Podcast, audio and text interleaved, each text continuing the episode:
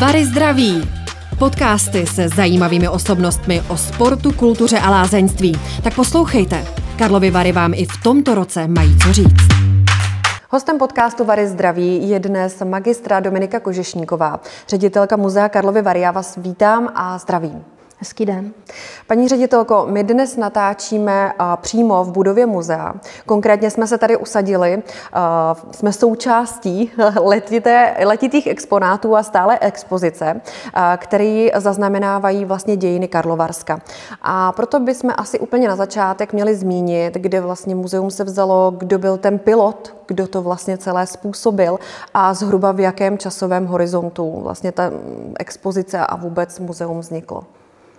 Tak v Karlových Varech myšlenka muzejnictví a vůbec myšlenka na muzeum vznikla eh, v pol, někdy po polovině 19. století. V roce 1856 eh, Anton Petrov, eh, karlovarský rytec skla, založil své vlastní soukromé muzeum. Je to tady kousíček od nás naproti přes řeku v domě u dvou mořských panen. A právě část této sbírky kuriozit vlastní i Muzeum Karlovy Vary a vystavuje ve stálé expozici.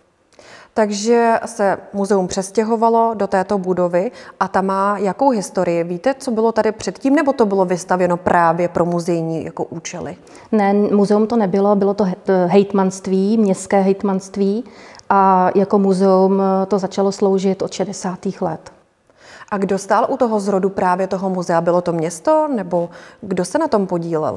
E, byli to varští patrioti, kteří se, kteří se snažili delší dobu vlastně založit e, městské muzeum a byl to především doktor Lešner, který se, který se postaral o to, aby se vlastně část sbírek e, Antona Petrofa, který nabídl městu své sbírky, dostala právě sem. Když se podíváme z historie do současnosti, tak mě vždycky hrozně zajímá, kolik asi zhruba lidí se podílí na tom chodu toho muzea, protože předpokládám, že těch profesí a zaměření musí být několik, tak e, pojďte nám trochu představit vaše kolegy a jak společně pracujete. Tak muzeum v současné době má 25 zaměstnanců, e, jedná se o historiky, to znamená vysoce odborné profese, a pak eh, profese méně odborné, jako jsou údržbáři, uklízečky, pokladní, ale samozřejmě jako i pokladní, i uklízečka, eh, my v muzeu považujeme tuto profesi za odbornou takže musí každý nějakým způsobem vlastně přidává ruku k dílu, tak aby to prostě jako celek fungovalo. A když tedy úplně se zaměřím přímo na vás, tak eh, jaký je váš obor a vůbec celkově jaká byla cesta vaše sem do muzea, co jste musela dokázat, nebo proč vás vůbec historie fascinuje? Tak já jsem se k historii dostala už jako malé dítě, protože eh, kolem právě muzea v Karlových Varech jsem se pohybovala od dětství. Eh, ke kultuře mám velmi blízko, eh, protože naše rodina eh, vlastně v kultuře se pohybovala už dlouhá léta. Můj dědeček byl herec v divadle Vítězslava Nezvala a vlastně s muzeem jsme byli rodinou také spojeni. Já jsem jako dítě měla vysněno, že budu archeolog nebo restaurátor. Je ze mě tedy antropolog a kulturolog, což je velmi blízko, takže té profesi se vlastně víceméně věnuju. Ale předpokládám, že vaší, součástí vaší práce je i poměrně dost asi administrativy a tak.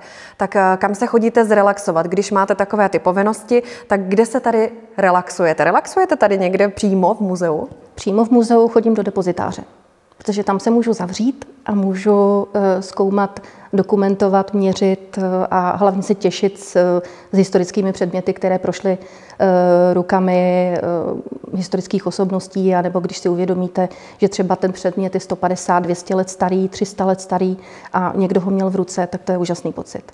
To se dokážu naprosto živě představit, protože často mě tohle samotnou napadá, třeba jenom takové vrypy do zdi nebo do stromu, tak si vždycky říkám, co se tady muselo jako odehrát. Takže to musí mít strašnou sílu. Uh, když jste nakousla ty depozitáře, um, Muzeum Karlovy Vary má svůj vlastní depozitář. Jak je asi zhruba obsáhlý? Jak si to máme představit? Kolik exponátů se tam dá no, najít? Tak expo, exponáty se snad nedají ani spočítat. Nedají. Jsou to samozřejmě, um, naše sbírka, naše sbírka čítá asi 30 tisíc předmětů. Takže od úplně sebe menších uh, po největší kusy.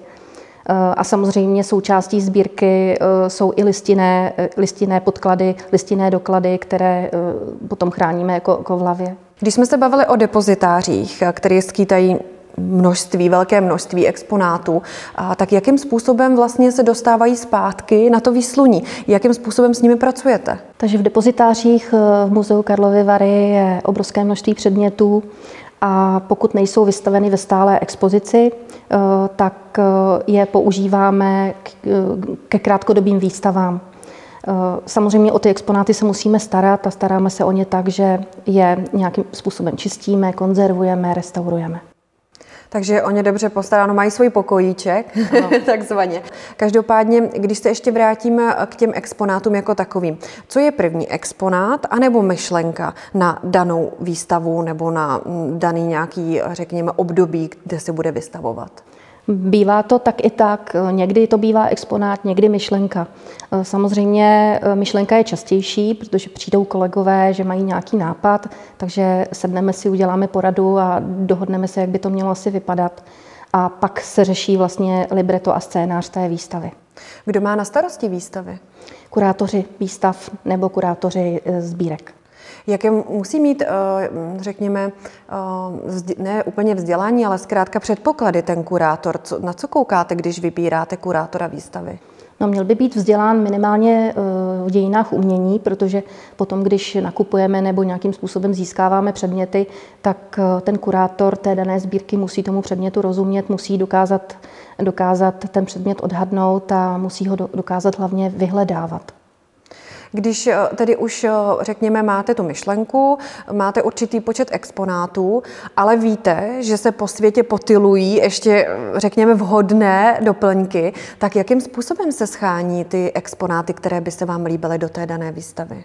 Tak samozřejmě my nakupujeme nebo nescháníme exponáty jenom do výstavy, ale i do sbírky jako takové, takže sbírka je takový ucelený celek, do kterého se snažíme vkládat chybějící články. Eh, pokud stavíme výstavu eh, krátkodobou, třeba na dva, na tři měsíce, tak eh, si kurátor udělá nějakou představu, co chce a exponáty buď kupujeme, vyhledáváme v našich depozitářích, anebo si půjčujeme od ostatních institucí. Takže funguje i jakýsi řekla bych, směný obchod mezi, mezi obdobnými institucemi. Stalo se vám někdy, že se vám někdo přihlásil i sám, třeba nějaký hledač pokladů, nebo někdo, kdo najednou na půdě objevil dvě truhly s něčím naprosto unikátním? Ano, to se stává poměrně dost často. Eh, momentálně zpracováváme fond textilu, eh, je to dar eh, z roku 2016 od jedné paní na Lidické ulici při rekonstrukci domečku nalezla na půdě a v podlaze eh, nádhernou věc, je to takový jako textilní poklad, je to svatební výbava z roku 1905. 1905, takže přes 100 let starý kus tedy textilu. Jak mohl přežít? Jsou to, je, je to cirka 30 kusů textilu, eh, jsou v naprosto perfektním stavu, eh, možná některé věci i nenošené. Jsou to noční košilky, spodní prádlo, povlečení na postel, ubrusy, prostě všechno, co si nevěsta vlastně sebou do manželství měla přivést. A unikátní v tom je to, že nejenom, že to pochází z toho domečku vlastně tady v Karlových Varech, ale zároveň na tom textilu, na některých částech toho textilu, jsou eh, výrobní značky eh, karlovarských eh, výrobců a prodejců. A zná se, zná se ta osoba, pro kterou ta výbava byla Bohužel, bohužel zatím na tom pracujeme, snažíme se přes eh, stavební archiv a archivy eh, zjistit, kdo vlastně nebo čí mohla ta výbava být. Víme jen monogram, který je vyšitý na všech těch, eh, na všech těch materiálech, je to FS. Takže kdyby náhodou někdo věděl o tom, že babička měla zakopáno, no možná spíš i prababička asi už, tak eh, FS, jenom pro naše posluchače, pro jistotu FS, ještě jednou. Když, eh, když právě připravujete eh, ty dané výstavy, musí se sebou spolu navzájem nějak komunikovat v rámci teda budovy muzea? Nebo můžou být i, řekněme, odděleně naprosto jinak zaměřené? Eh, víceméně, když připravujeme nějakou krátkodobou výstavu, tak vůbec nemusí se vázat k expozici, může to být úplně něco nového, úplně něco odlišného, ale samozřejmě eh, musí to být nějakým způsobem provázáno buď s regionem, anebo to musí být tak unikátní vlastně v rámci historie třeba i Evropy nebo světa, eh, že vlastně stojí za to tu výstavu uspořádat. Vy nejste uh, ředitelkou pouze jedné budovy, nejste teda ředitelkou jenom uh, muzea Karlovy Vary, ale i právě Jachimovského muzea. Liší se tam ta práce nějakým způsobem? Je to přeci jenom trochu víc uh, zaměřené, bych řekla, víc specifické to muzeum, tak uh, liší se tam ta práce?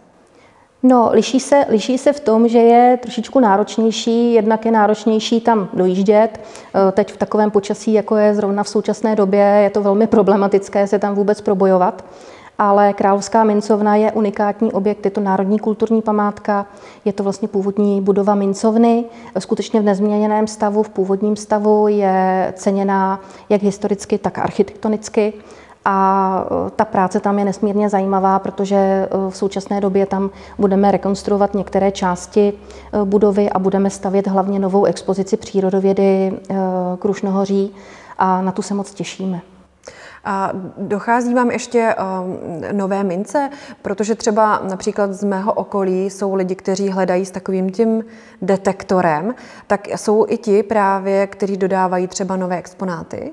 Stává se to, je to samozřejmě nelegální záležitost, ale stává se, že skutečně, když něco naleznou, eh, ať už s tím detektorem nebo, nebo bez detektoru, třeba při nějakých eh, stavebních pracích, tak eh, samozřejmě jako do muzea se ozývají a dávají nám nějaké nálezy, ať už, ať už mince nebo, nebo třeba kovy, dřevo. Z vladaře jsme, jsme obdrželi vlastně od archeologů, když se kopalo na vladaři, takže jako stává se to. Takže i tam máte své dodavatele, takzvaně. S tím asi e, souvisí taková poslední otázka, co se týče těch, e, těch výstav. Má muzeum vůbec e, nějakou danou rovnici? A nebo máte to poslední slovo vy? Vy prostě řeknete, tahle výstava bude a tahle výstava nebude. Ne, každopádně to řešíme jako kolektiv, domlouváme se vždycky na programu dopředu. Současná doba je trošičku problematičtější, protože něco naplánujeme a nevíde to, ale pokud je, obdo- je, je doba normální, ne, ne nenormální, tak samozřejmě máme plán výstav a přednášek a různých akcí, workshopů, kterou dodržujeme a podílejí se na, ní, na tom plánu vlastně všichni zaměstnanci.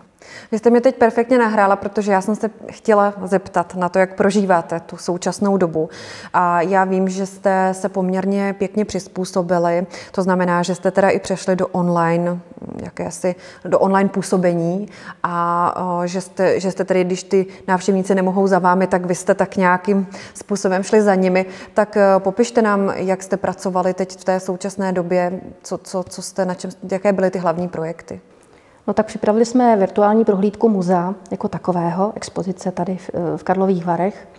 A zajímali jsme se hlavně o jednorázové nebo jednorázová krátkodobé výstavy. E, připravili jsme online výstavu o Egyptu e, ve spolupráci s Egyptologickým ústavem. Tu jsme umístili na web a na Facebook. Pak jsme připravili online výstavu, kterou jsme vůbec neotevřeli výstavu Tři kostely, tři příběhy, která vlastně žádné návštěvníky zatím nezaznamenala, ale v online prostředí běží hezky. A samozřejmě to, to online prostředí není úplně ideální v současné době, protože nechceme zase špendlit lidi e, k obrazovkám od rána do večera, tak jsme se snažili udělat výstavu i v terénu. Na, na svatém Linhartu jsme připravili vlastně v terénu, venku v lese, eh, výstavu eh, k výročí našeho velmi významného eh, zaměstnance, historika doktora Stanislava Burachoviče, která teda už skončila a chystáme vlastně další výstavu v prostředí parku, kterou bychom chtěli pro návštěvníky otevřít co nejdřív. Vy jste se docela, myslím, pěkně věnovali i dětem protože fungoval anděl v okně, byly to různé úkoly. Tak jaká byla odezva? Byly děti eh, lační po této formě? Nás až překvapil zájem, byl, ten zájem byl obrovský. Eh, my jsme si mysleli, že splní tak tři, čtyři rodiny, ale bylo jich skoro 30, takže jsme ocenili skutečně všechny, protože ty úkoly plnili, plnili skutečně jako uh, velmi dobře a mimo jedno, jedné odpovědi byly naprosto všechny správné. Eh, připravili jsme vlastně pokračování, když jsme viděli ten eh, zájem a hlavně nám chodili e-maily, jestli, jestli chystáme něco dalšího. Takže jsme při, připravili další před Velikonocemi. Eh, bylo to soutěžní okénko, pojďte s námi za zvířaty. Vlastně posílali jsme rodiče s dětma po Karlových Varech vyhledávat zvířátka, ať už ve formě soch, různých domovních znamení. Nechávali jsme je fotit s rouškami, protože pro nás to bude zase dokumentace té doby a e, i malovat e, vlastně různá zvířátka a v současné době to vyhodnocujeme. To jste mi teď řekl zajímavou věc. Dá se vůbec tahle doba zaznamenat právě, řekněme, nějakými exponáty, které budou, které budou nějak signifikantní pro dobu covidovou? Dá, Pracujete určitě, na to? Určitě pracujeme, sbíráme fotodokumentaci, takže fotky, plagáty, samozřejmě tisk, kolega z knihovny pracuje na tisku a do sbírky textilu uh, už, jsme, už jsme nabrali roušky, různé mm-hmm. druhy roušek, ať doma, doma provedených nebo eh, kupovaných a respirátory, protože si myslíme, že jsou to věci, které do té textilní sbírky patří, jsou to věci, které se váží tady k regionu a máme k tomu i fotodokumentaci tedy ve formě ať už kolegů v rouškách a v respirátorech jejich práci, anebo právě těch zmíněných účastníků soutěže, kteří samozřejmě k tomu dají souhlas, abychom si mohli uložit tu dokumentaci vlastně té doby. Je to takové zvláštní možná přemýšlet nad tím, že řekněme za 100, 200, možná 300 let prostě někdo eh, vytáhne z depozitáře prostě záznam doby covidové, to, ale je to důležité, protože zaznamenávat dějiny lidstva to asi je zapotřebí, protože každá doba si nese svoje. No tak samozřejmě budeme doufat, že už brzy se zase vrátíme k normálu a že vy tady zase budete vítat eh, plno návštěvníků, tak jak je asi zvykem. Eh, když se podíváme na ta čísla, nemusíte teď úplně přesně, ale víte, eh, kolik lidí zhruba za jeden rok projde muzeem? No, ono za rok 2020 to bylo velmi specifické, když se může zdát, že těch lidí bude míň, protože byla doba, jaká byla, tak mnohonásobně přesáhla vlastně roky předtím, rok 2019 a 2018. Eh, pokud vím, tak tady přes léto, někdy, květen, červen, červenec, srpen, jsme měli denně 200 až 300 návštěvníků, což bylo na toto muzeum skutečně jako velké množství. Eh, v některých dnech, eh, když jsme měli výstavu festivalovou, tak bylo dokonce i 500-600 návštěvníků denně což bylo opravdu hodně, to bylo většinou víkendy, anebo takové ty dny, kdy byl nějaký program. Eh, a samozřejmě v Jáchymově to nebylo o nic horší, protože eh, Jáchymov skýtá i další vlastně památky, které lze navštívit, takže, mm. takže Mincovna není jedinou památkou a skutečně tam přesahovaly kapacity nebo množství návštěvníků, které, které navštěvovali Mincovnu denně, tak přesahovaly až, až naše kapacity, že jsme museli posilovat vlastně zaměstnance, aby to dokázali vůbec nějakým způsobem organizovat. Takže to bylo z extrému do extrému. Mm-hmm. Pak jsme se zase zpátky vrátili do extrému, teda řekněme lockdownu, nebo jak to mhm. pojmenovat. A možná to zase na druhou stranu bylo přínosné v tom, vy jste říkala, že se ráda zavřete eh, mezi teda exponáty a ráda studujete, co, co by se dalo třeba um, nějakým způsobem ještě posunout dál. Tak eh, našla jste něco zajímavého v tom depozitáři, na čem chcete pracovat? Tak v současné době zpracováváme obrovský fond Eh, který jsme nalezli v jednom z našich depozitářů. Ten fond tam byl zavřený od roku 1972 v dřevěných bednách, zapečetěných a zamčených a pochází z 50. let, 52 až 56, kdy se rušila různá muzea nebo, nebo sváželo se to ze zrušených kostelů eh, a přešli do sbírek vlastně muzea Karlovy Vary. Eh, tato sbírka obsahuje tisíce předmětů právě pocházejících i ze sbírky Antona Petrofa, o které jsem už mluvila. A jsou to samozřejmě eh, velmi zajímavé exponáty, sochy, obrazy, eh, pečetítka, eh, různé relikviáře, takže je velmi náročné zpracovat fotodokumentaci, očistit, zakonzervovat a hlavně ošetřit proti biotickým škůdcům. Já vím, že v těchto depozitářích skrytých jste objevili i šperky, dobové šperky. Vím, že to tedy nebyly úplně, um, jako, že bychom si to zkrátka mohli rovnou vzít na sebe, ale vy jste se tím inspirovali. Pojďte nám o tom povědět víc, co se chystá v tomhle ohledu. No, nalezli jsme fragmenty řídlovcových šperků, které, byly, které se tradičně vyráběly tady v Karlových Varech. Inspirovali jsme se pro výrobu současných šperků. Máme spolupráci s jedním eh, kameníkem, který pro nás vyrábí eh, naušnice, náramky, brože a různé náhrdelníky právě z tohoto kamene. Takže se v rámci těchto šperků snoubí vlastně ta, řekněme, historická podoba a zároveň ta unikátnost toho daného kamene. A kdy tu kolekci uvidíme, kdy můžeme si ji zakoupit, kdy ji můžeme obdivovat? Tak kolekci už máme hotovou, připravenou, takže eh, v současné době ji budeme distribuovat a připravili jsme i pro eh, naše příznivce e-shop, na kterém vlastně budeme schopni eh, ty šperky dodávat. Pro mě je to takový moderní přístup. Každopádně by mě zajímalo, dá se říct, že muzea mohou jít s dobou, je, je, to, je to, řekněme, nějaká inovace, která právě to muzeum posouvá k těm lidem blíž? To jít s dobou, být moderní? Tak samozřejmě ta kreativita a propojenost historie se současností může být inspirací pro různé třeba studenty nebo řemeslníky eh, v odvětvích, která už vymizela. Eh, to je právě třeba výroba těch vřídlovcových předmětů, protože dneska, když se rozhlédneme vlastně do, po nabídce, která eh, dnes je, tak už úplně absentují eh, vlastně třeba ty vykládané krabičky, kazety, které se v minulosti hlavně tedy na konci 19. století vyráběly. Šperky dnes už skoro vůbec nevidíme, možná jednotlivě, a náušnice jsem snad ještě nikde nezaznamenala, že by někdo prodával, takže eh, my jsme rádi, že eh, jednak jsme přišli s tím nápadem eh, vlastně ty šperky nějakým způsobem připravit tu kolekci a jsme rádi hlavně, že to řemeslo nezaniklo a že se tím někdo inspiroval a že se tím někdo zabývá. Takže jste vlastně historii posunuli do budoucnosti. To je docela, docela uh, velký krok. Uh, když budeme mluvit o tom moderním pojetí muzea, uh, je to třeba i v tom, že ty výstavy jsou více interaktivní, že, že se nějakým způsobem uh, zakombinovávají prvky, které jsou nějak edukační, může si je ten daný člověk osahat, může být nějak, nějakým způsobem součástí té expozice? Tak samozřejmě uh, haptické předměty, uh, to znamená hmatové předměty, jsou vždycky lákadlem výstavy. Mm-hmm. Myslím si, že by na žádné výstavě dneska už neměly chybět, protože osahání si daného předmětu je pro návštěvníky, hlavně dětské, velmi důležité. Ale samozřejmě uh, absence veškerých historických předmětů nebo originálu na výstavě by byla špatně.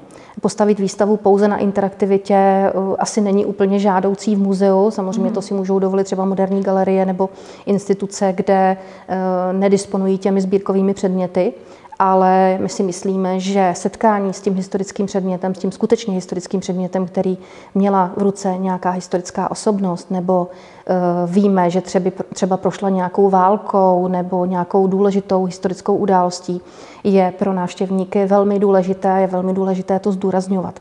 Takže my, my se snažíme skloubit spíš tu interaktivitu s tou skutečnou historií eh, a myslím si, že by to mělo být na nějaké rovnováze, aby, aby skutečně se nestalo muzeum potom jenom hernou, ale aby skutečně jako mm, bylo i edukačním centrem a centrem setkávání a inspirativním centrem. I právě jak jsem mluvila o těch řemeslech, že eh, se sem budou chodit inspirovat různí třeba budoucí studenti eh, keramické školy nebo právě kvůli keramice, porcelánu, nebo třeba grafici, sochaři, truhláři, řezbáři a tak dále. Takže abyste zasáhli co nejširší vlastně veřejnost, tak vždycky ta výstava musí mít, jak jste sama řekla, tu rovnováhu. Mě by ještě zajímalo, eh, je třeba dostatečné lákadlo, protože vím, že jsou takové, ani nevím, jak to pojmenovat, eh, výstavy putovní, eh, jsou to třeba světové výstavy, měli jsme tady lidské tělo, bylo tady právě Egypt a tak dále. Jakým způsobem se vůbec dostává a dostáváte se někdy do této spolupráce? Určitě, my spolupracujeme už dlouhá léta s Egyptologickým ústavem. vlastně už v roce 2002 jsme u nás instalovali to ještě ve Zlatém klíči, vlastně v domě Zlatý klíč, velkou výstavu o Egyptě, měla obrovskou návštěvnost a mhm. obrovský zájem návštěvníků jsme zaznamenali, hlavně dětských a e, byla nejenom, nejenom takovou tou exotikou, která vlastně jakoby, jakoby mohlo by se zdát, že v tom e, historickém městském muzeu nebo krajském muzeu chybí, e, ale my jsme, my jsme vlastně tu výstavu víceméně směrovali edukačním způsobem, to znamená pro školy základní a střední, kde jsme vlastně učili ty dětské návštěvníky nějakému respektu k té historii jako takové. A na, právě na té exotice jsme se snažili vlastně naučit tu cestu do muzea, protože ono to není jednoduché, ty, ty školáky a ty návštěvníky naučit, že to muzeum tady je, ne, nenechat je navštívit muzeum jenom jednou, ale aby se vraceli. Takže občas eh, samozřejmě mimo naše vlastní výstavy z našich vlastních předmětů uspořádáme nějakou takovouhle výstavu eh, toho wow efektu, aby jsme sem dostali návštěvníky po několikáté a aby skutečně zase našli cestu ti, kteří třeba řeknou, už jsem tam byl a už tam nepůjdu. No, takže snažíme se to hodně, hodně kombinovat a vždycky, vždycky vymyslíme nebo eh, požádáme o spolupráci někoho, eh, s kým uspořádáme nějakou takovouhle větší a velmi zajímavou výstavu.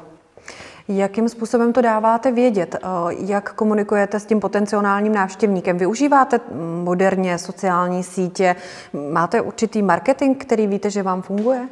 Tak určitě Facebook je dneska tím médiem, eh, přes který, bez kterého se vůbec nedá fungovat. Takže eh, určitě Facebook, webové stránky a pak samozřejmě tradiční způsob reklamy, jako jsou další média, noviny, televize, rozhlas a samozřejmě i výlep plakátů v té papírové podobě, tak jak se tradičně plakáty vylepovaly na výlepové plochy.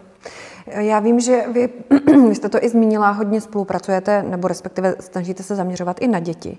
Děláte speciální, uh, speciální prohlídky, oslovujete školy, anebo školy oslovují vás, abyste pro ně něco připravili?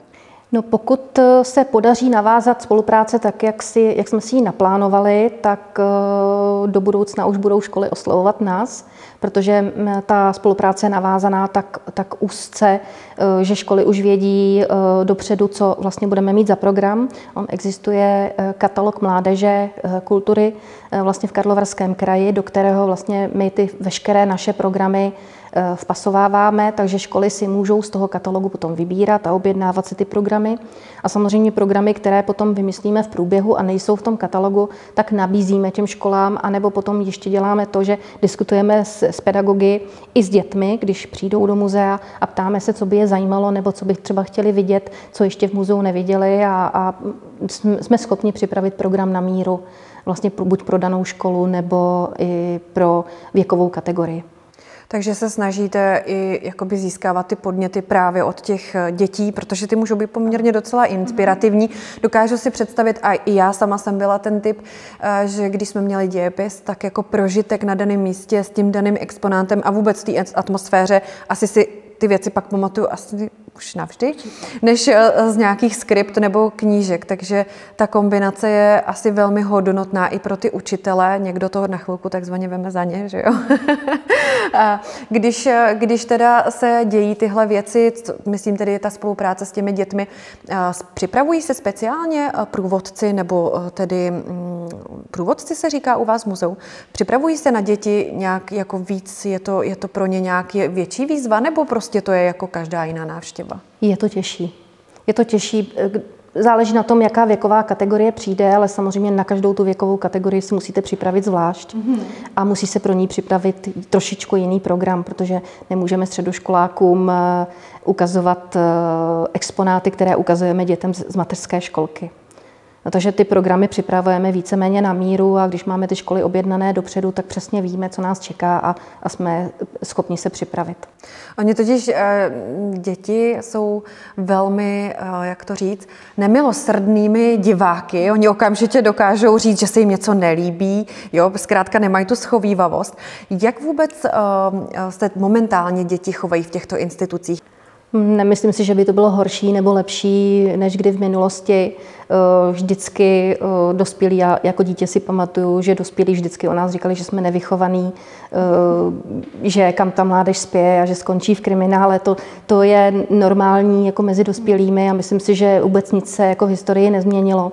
Samozřejmě záleží na tom, s, jak, s, jakým, s jakým pocitem to dítě přijde do toho muzea. Pokud přijde z donucení, naši průvodci a naši kolegové, kteří se tím zabývají, jsou schopní to rozpoznat a snaží se ty děti zaujmout. Někdy samozřejmě nezaujmete nikdy 100% toho návštěvníka, ani dospělého, ani dětského, ale u těch dětí je to opravdu o moc těžší a když jim připravíte ten program, kde, kde vlastně nestihnou ty lumpárny eh, vyrábět nebo předvádět, tak si myslím, že eh, jako každé to dítě je schopno nějakým způsobem to muzeum takzvaně přežít, i když, i když jsou to děti, které tam jdou z donucení, protože když přijde 30 dětí eh, z jedné, z jedné třídy, tak určitě 100% prostě nejde s tím, že se těší a že, že tady bude pracovat a že bude se snažit a že, že chce nasávat ty, ty informace.